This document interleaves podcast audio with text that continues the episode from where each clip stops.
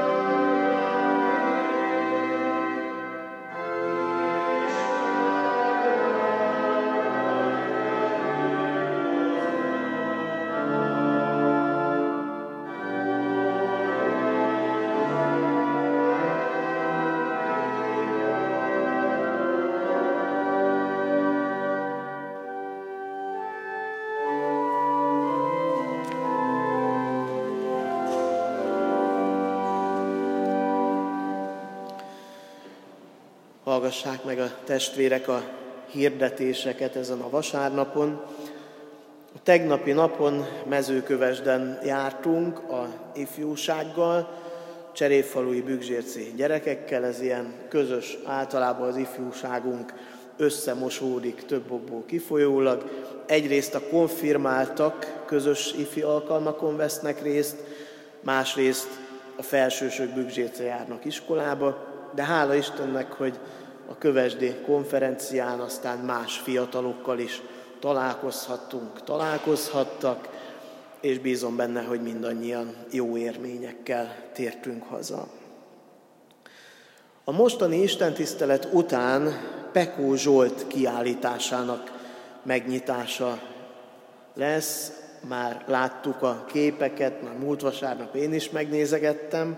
Gondok úr lesz ennek a megnyitónak a házigazdája és Gavruca Nagypál testvérünk játszik majd zongorán. Isten vigasztalásában reménykedve hirdetem, hogy Balogi András testvérünk 75 éves korában elhunyt, a temetése holnap 13 órától lesz. Isten adjon vigasztalást családtagjainak, szeretteinek. A jövő héten a hétköznapi alkalmak a szokott rendszerint megtartásra kerülnek, így a bárka, a biblióra, a tanúim lesztek, és a konfirmációi előkészítő a megszokott időben lesz megtartva. Köszönjük szépen a jókedvű adakozóknak az adományokat, az elmúlt hetekben kapott persejpénzeket és egyéb adományokat segítségért, közösségért, az alkalmakért végzett szolgálatot, imádságot. Isten áldjon meg bennünket, hogy együtt építsük Isten országát. Isten tiszteletünk folytatásaként a 314. dicséretet keressük ki. A 314. dicséret az a tíz parancsolatot veszi énekbe, és a hatodik versétől énekeljük el ezen a mai Isten tiszteleten. A 314. dicséret hatodik verse így kezdődik. A te atyádat és anyádat tiszteljed, szeressed híven.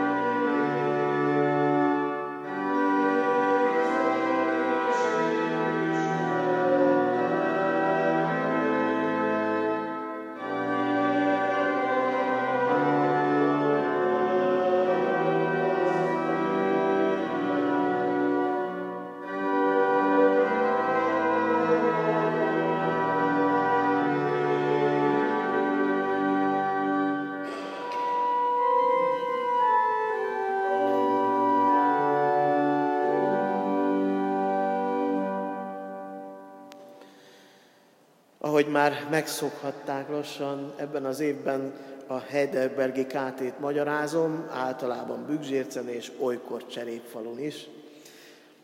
Ez a vasárnap az év 42. vasárnapja, és a 42. úrnapján a Heidelbergi KT két kérdést és feleletet ad elénk a nyolcadik parancsolatról. Mit tilt Isten a nyolcadik parancsolatban? Isten nem csak azt a lopást és rablást tiltja, amelyet a hatóság is büntet. Lopásnak nevez minden olyan mesterkedést és cselfogást, amely révén akár elővel, akár a jogszerűség látszatával fele barátunk javait próbáljuk megszerezni. Ilyen a hamis súly és a hamis mérték, a hitvány áru és a hamis pénz, az uzsora, vagy bármi más eszköz, amelyet Isten megtiltott. Ide számítjuk a fösvénységet és Isten ajándékainak tékozlását is. Mit követel tőled Isten e parancsolatban? Azt, hogy fele barátom hasznát tőlem telhetően elősegítsem, vele úgy cselekedjem, amint akarnám, hogy mások cselekedjenek velem, és kitartóan és hűségesen munkálkodjam, hogy mások szükségében is segíteni tudjak. Isten adja, hogy az ő javaival, az ő kegyelme szerint éljünk, ne magunk akarjunk birtokolni, hanem legyünk boldogok azért, mert együtt lehetünk, testvéri közösségben lehetünk, és így ne a másik kárára boldoguljunk, hanem egymást is építsük. Ezért imádkozzunk.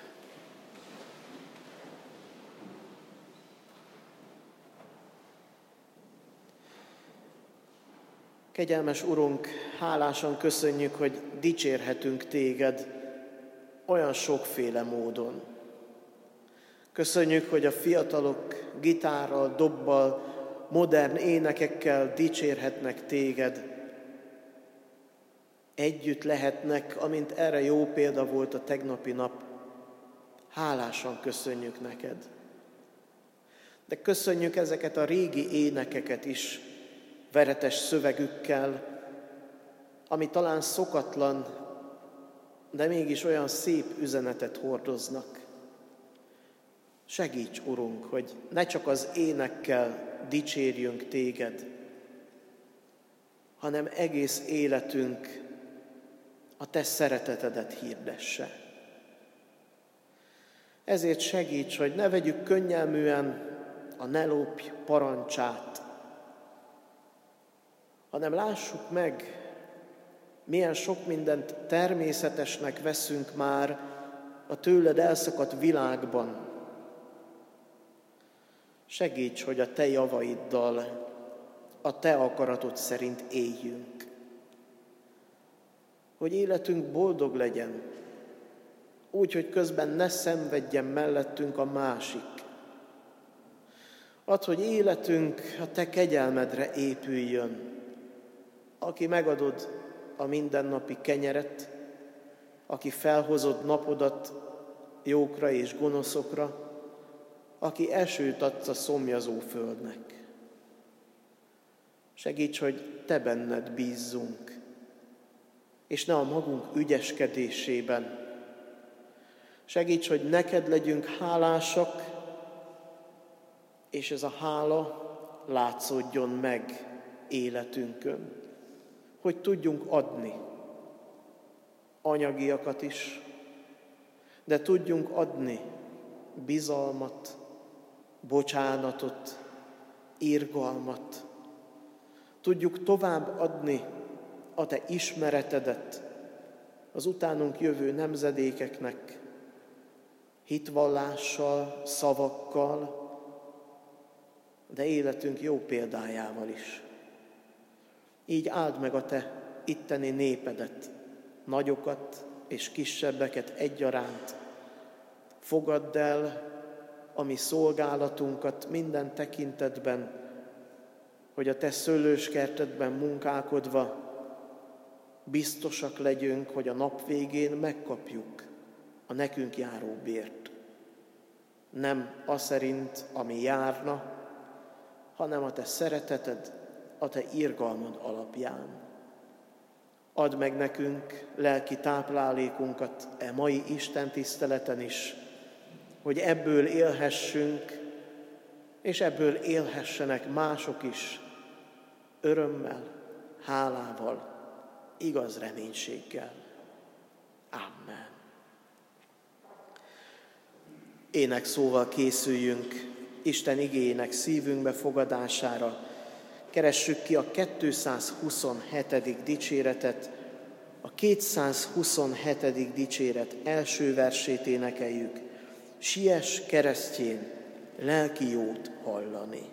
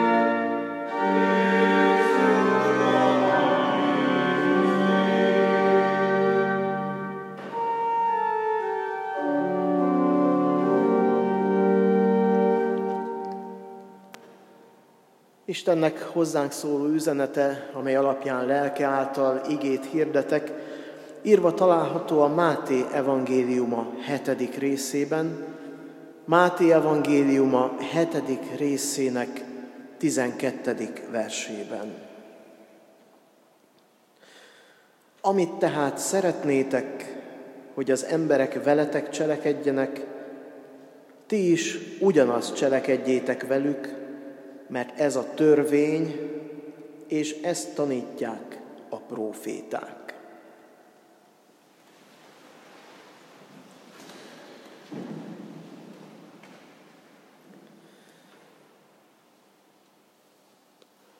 Büszke cserépi reformátusok, hálásak lehetünk, hogy a reformáció tulajdonképpen visszaadta az egyházat a világnak újra közösségben lehetünk Istennel, újra az ő népe lehetünk, úgyhogy halljuk, értjük az ő szavát, olvassuk a Bibliát, imádkozunk napról napra. De adott a reformáció olyan dolgokat is a világnak, amik nem ilyen tiszta örömöt ajándékoznak nekünk, hanem egy kicsit úgy vitatjuk az értékét. Ilyen például az általános tankötelezettség. Lehet, hogy annak idején nem ilyen szépen fogalmazták meg, de a reformátorok azért, hogy mindenki olvashassa a Bibliát, elterjesztették, hogy iskolába járni ne csak különleges, gazdag emberek mehessenek, hanem lehetőleg minden falusi gyerek megtanuljon írni, olvasni, számolni, hogy aztán a kinyomtatott Bibliát is naponta olvashassa. Mindenki járjon iskolába. Na hát a mai iskolások lehet, hogy vitatják ennek az értékét, de azért maradjunk annyiban, hogy mégis jó ez. Jó azért, mert Isten igéjét olvashatjuk, és jó azért, mert egyébként sok minden máshoz is jobban értünk, ha műveltebbek, okosabbak vagyunk, nehezebb bennünket becsapni, ha többet tudunk a világ működéséről. Egyik ilyen reformációhoz szorosan köthető, de nagyon vitatható dolog, amit úgy hívnak, hogy kapitalizmus. Hát elég súlyos szó, és elég furcsa összekapcsolás, hogy a kapitalizmus meg a reformáció összetartozik, mégis van köze a kettőnek egymáshoz, mert a reformáció előtt a kamatszedés bűnös dolog volt. Lehetett pénzt kölcsönadni, de ugyanannyit lehetett visszakérni, és hát ki lett volna bolond kölcsönadni, kockáztatni a sajátját, hogyha ebből neki semmi haszna nem adódott. Úgyhogy Kávin azt mondta, hogy lehet egy tisztességes hasznot kérni a másiktól. A káténk is figyelmeztet rá, hogy az uzsora, a másik túlzsarolása az bűn, de egy tisztességes kamatra, hogyha kölcsönadom a pénzem, mert nekem éppen feleslegesen van, a másik épít belőle egy malmot, és az annak a hasznából szépen nekem visszafizeti, akkor mindenki jól jár. Létezik ilyen az üzleti életben, hogy úgy köszönünk el, hogy mindenki boldog. Az eladó azért, mert eladta azt, ami neki már ócska, fölösleges, vagy éppen a megtermelt javait, a vevő pedig azért, mert tisztességes áron tudott valamit megszerezni, amire ő annyira vágyott, vagy olyan nagyon szüksége volt rá. Létezik ilyen, és működhet így a világunk, a falunk, vagy a családunk, vagy a gyülekezetünk, a testvéri közösségünk. Mégis azt látjuk, hogy bizony a kapitalizmus, a kamat, a haszon, a profit már olyan bálványá vált, hogy tulajdonképpen tönkre tesszük az egész földet és az egész világot. Istenné tettük a profitot, imádjuk a hasznot, egyrészt bálványt imádunk így, másrészt meglopunk mindenkit, saját magunkat, a földünket, a teremtett világot, a másik embert, aki lehet, hogy a saját gyermekünk vagy unokánk, mert hogy elszakadt a mai kereskedő világ, a mai kalmár világ attól a gyökerétől, ami alapján Calvin azt mondta, hogy egy tisztességes hasznot elvárhatok. Elszakadt a törvénytől és a profétáktól, elszakadt Isten igéjétől, elszakadt a nelopj parancstól. Mert Jézus összefoglalja a törvényt, azt mondja, hogy a lényege a szeretet. Szeresd az Urat, a te Istenedet, szeresd fele barátodat, mint ahogy saját magadat is. És hogyha a törvény, a proféták a szeretet nagy parancsa alapján nézzünk a ne lopj parancsolatra, akkor már nem lesz szükségünk arra a szigorú és kemény büntetésre, amit a világi hatóság a maga jogrendjében elénk állít. Mert akit szeretek, azt nem akarom meglopni. Mert ha szeretek valakit, akkor én az ő kárára nem boldogulhatok, mert az ő szomorúsága, az ő vesztesége az én szomorúságom és az én veszteségem is. Ha megtanulom szeretni a fele barátot, ha megtanulom szeretni önmagamat, mert megtanultam szeretni Istent, akkor nem fogok lopni. Semmi ravassággal. De ha a szeretetre építek, még úgy sem, amit természetesnek veszünk a mai világban, hogy jogszerű, vagy hogy így csinálja mindenki, vagy hogy ez már természetes, mert szeretem, és nem akarom megkárosítani. Na de hogyan lehet lopni mondjuk saját magamtól? Van a zsebemben cukorka, ezt nem tudom ellopni magamtól, mert átrakhatom a másik zsebembe, de attól még az az enyém lesz. Mégis meg tudom magam károsítani, meg tudom magamat lopni jóvá tehetetlenül. Ha magamat megkárosítom, akkor más ezt nem tudja visszafizetni. És mit tennék, ha nem károsítanám meg magamat, hogyha elszalasztom a nekem adott lehetőségeket? Ma még lehet, ma még szabad.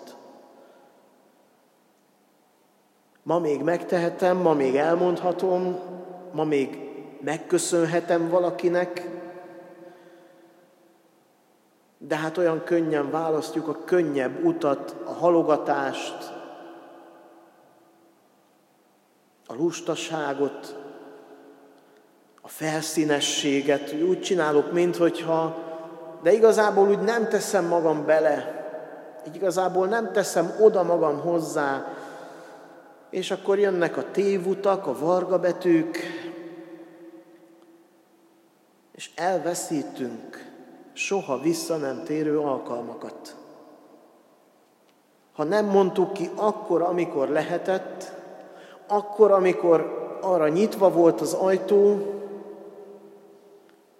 később már hiába próbálkozunk, ugyanoda vissza nem mehetünk.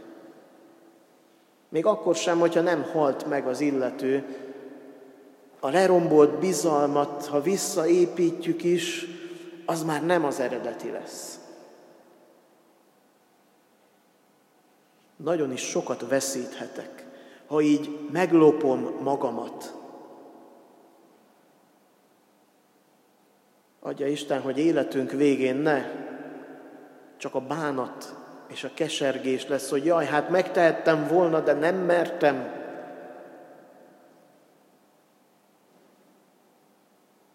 A Káting nem csak azt mondja, hogy mit tilt Isten, hogy ne lopd meg magadat, hanem azt is mondja, hogy mit követel tőled Isten ebben a parancsolatban.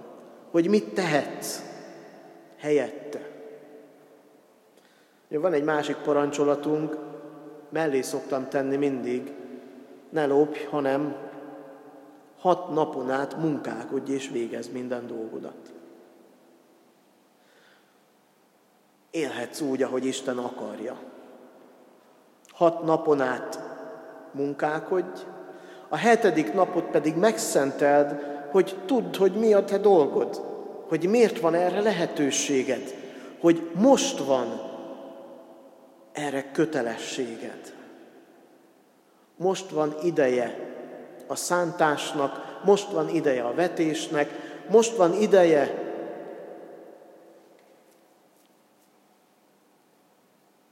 És tedd meg, ha ez az Isten akarata. Isten segítségével a legtöbbet, a legjobbat hozhatjuk ki saját magunkból. Figyeljünk Istenre, hogy ne lopjuk meg a nekünk adott 70 vagy ha több 80 esztendőt.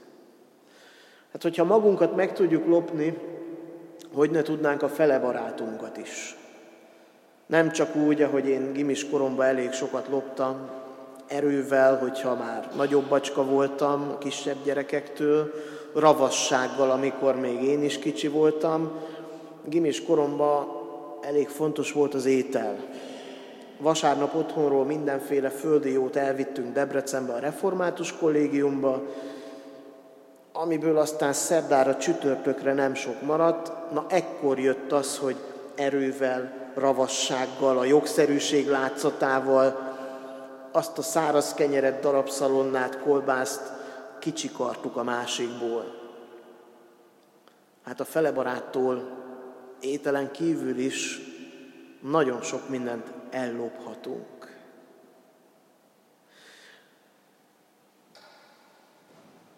Megfoszthatjuk őket. De hogyha szeretjük, az ő bánata, az ő éjsége engem is szomorít, és engem is mardos. Amíg a tárgyak ellopását, akár az étel lopását is bünteti a törvény, ha kiderül, ha éppen nem a jogszerűség látszatával csináljuk, akkor azért lophatunk olyanokat, amiket úgy természetesnek veszünk. Lophatjuk az idejét a másiknak. Én most elkéstem egy olyan jó 7-8 percet, ha ezt felszorozzuk annyi emberrel, ahányan itt vártak rám, megloptam mindenki az idejét, mindenkinek az idejét. Úgy, hogy ezt én vissza nem adhatom soha. Az a 7-8 perc, az úgy ment el, hogy én nem tudom visszaadni. Kérdeztem a gyerekektől, hogy a napot el lehet-e lopni. Hát hogy ne lehetne? Az én napomat is ellophatom saját magamtól, de a másik napját, a másik idejét is rabolhatom, hogyha úgy mesélek neki, hogy igazából neki ehhez semmi köze, és nem is érdekli. Vagy ellopom a becsületét, ellopom a tisztaságát.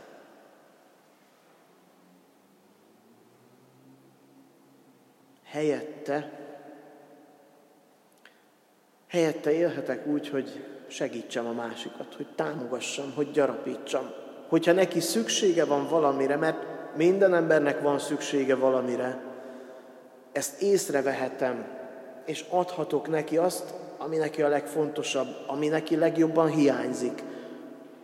Gimis korunkban nekünk tényleg ez egy darab kolbász volt, de lehet, hogy ma már a jó szó fontosabb.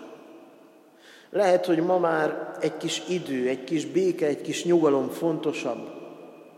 Ha szeretem a fele barátomat, észreveszem, hogy neki most ma mire van szüksége. És gyarapíthatom őt ezekkel. Hát, hogy magammal és a fele barátommal jó kapcsolatban legyek, azért mondja Jézus először, hogy szeresd az Urat, a te Istenedet. Ha az Istennel való kapcsolatom a helyén van, akkor tudok magammal békességben lenni, akkor élem azt az életet, amit Isten nekem szánt, és leszek gyümölcstermő szőlőtő, és akkor nem a másikból akarok én boldogulni, hanem boldog vagyok, mert velem van az Isten. Tudunk-e lopni Istentől?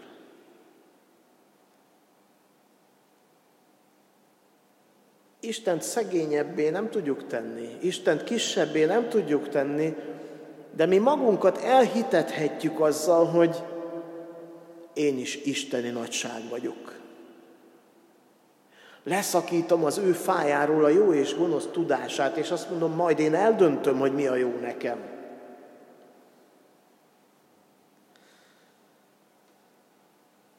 Elcsenhetem Istentől az ő dicséretének idejét, a hetedik nap megszentelését. Akár úgy, hogy könnyebb otthon tévét nézni, akár úgy, hogy csak felszínesen úgy teszek, mintha itt lennék, de egyébként valahol egészen máshol járok. Meglopkodom Istent itt-ott, kisebb-nagyobb dolgokban, és közben ki lesz szegényebb? Hát én. Ha én nem élek az Isten dicséretének, tiszteletének lehetőségével, ha én nem élek az Isten által nekem felajánlott közösséggel, nem Isten lesz kisebb, hanem én leszek halott. Az élet forrása nélkül nincs boldogságom, nincs békém, nincs örömem, és csak azt tehetem, amit Isten is a törvényel tilt, hogy lopok lopok a földből, a teremtett világból, lopok a másik embertől, lopok önmagamtól, és mindenki csak szegényebb lesz. Mert az egész teremtett világ, emberek, növények, állatok mind-mind sóvárogva várják az Isten fiainak megjelenését. Sóvárogva várja a világ végre, hogy az ember ne attól legyen boldog, hogy megszerez és birtokol, hanem hogy megkapja Istentől a vele való közösséget, megkapja Istentől a mindennapi kenyeret, megkapja Istentől a jót, a jó közösséget. Az első, amire azt mondta Isten, hogy nem jó, az a magány. Nem jó az embernek egyedül. De én veletek vagyok minden napon a világ végezetéig, mondja Jézus.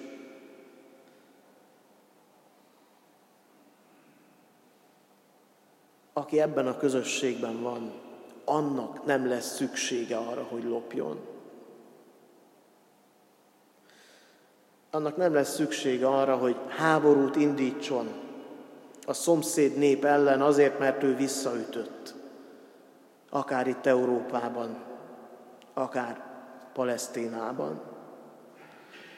De nem kell a háborúk felé mutatni. Van egy olyan, hogy a túlfogyasztás napja az egész Földön. Úgy lopunk a teremtett világtól, hogy annyi energiát, alapanyagot, lehetőséget felhasználunk, hogy a nyár közepére elfogy,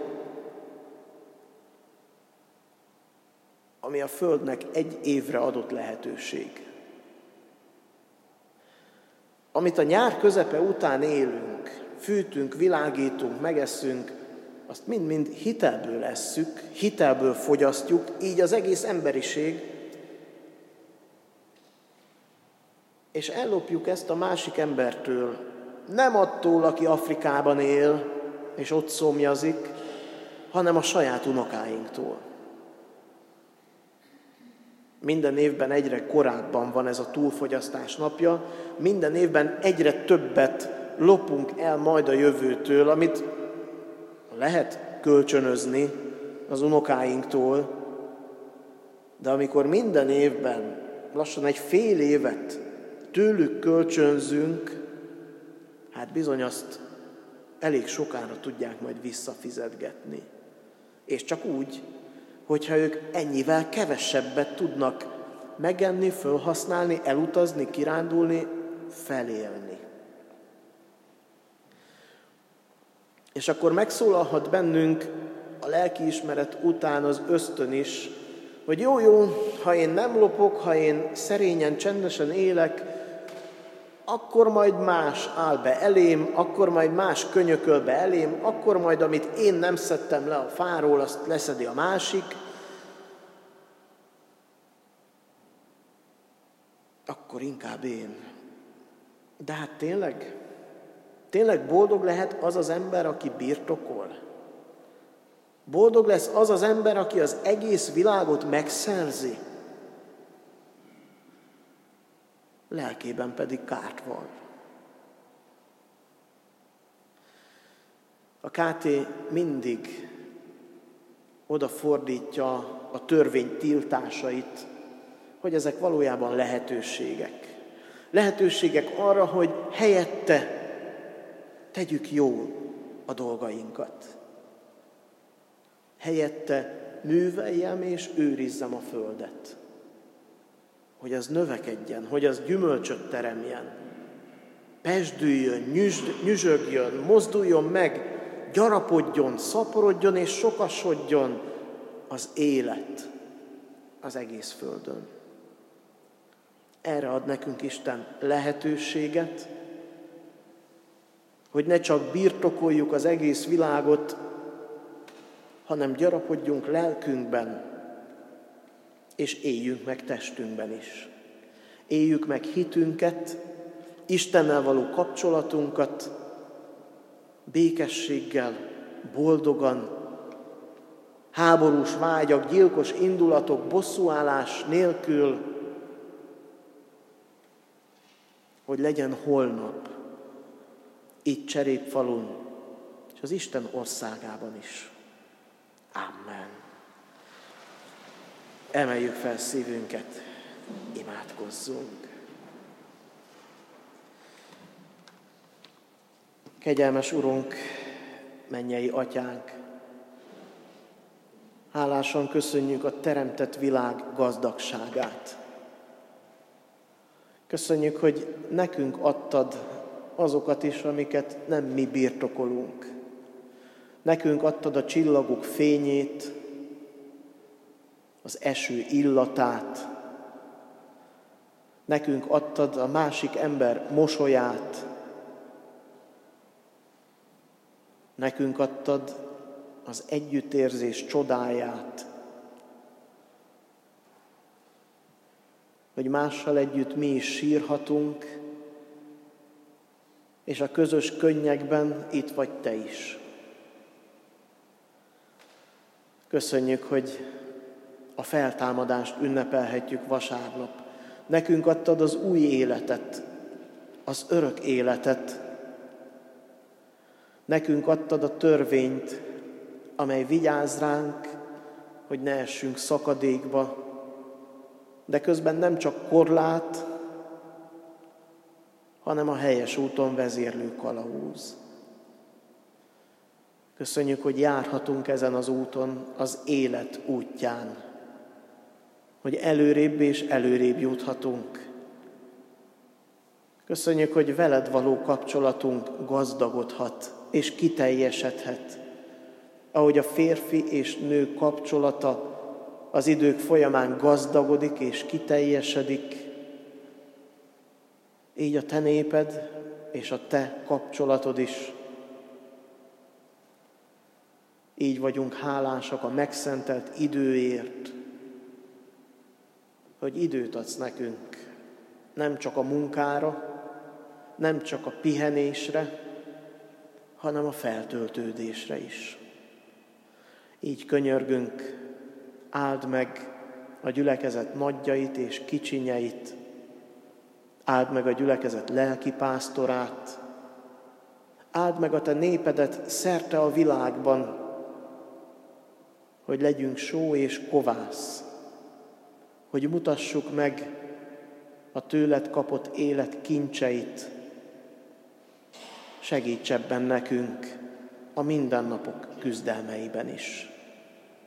Kegyelmes Urunk, köszönjük, hogy a veled való kapcsolatot erősíthetjük minden imádságunkkal.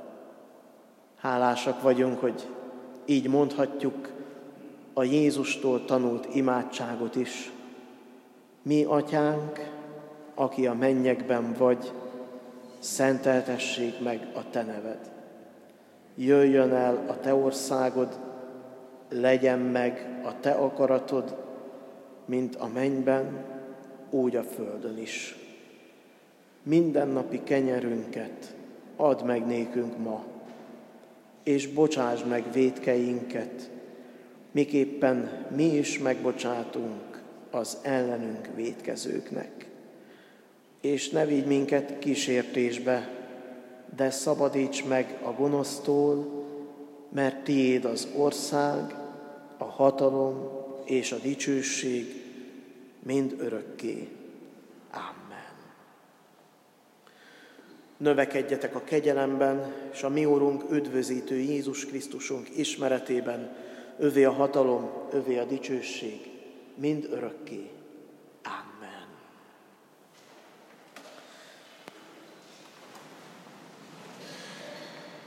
Isten tiszteletünk végéhez érve a 245. dicséretet keressük ki. A 245. dicséret első négy versét énekeljük el.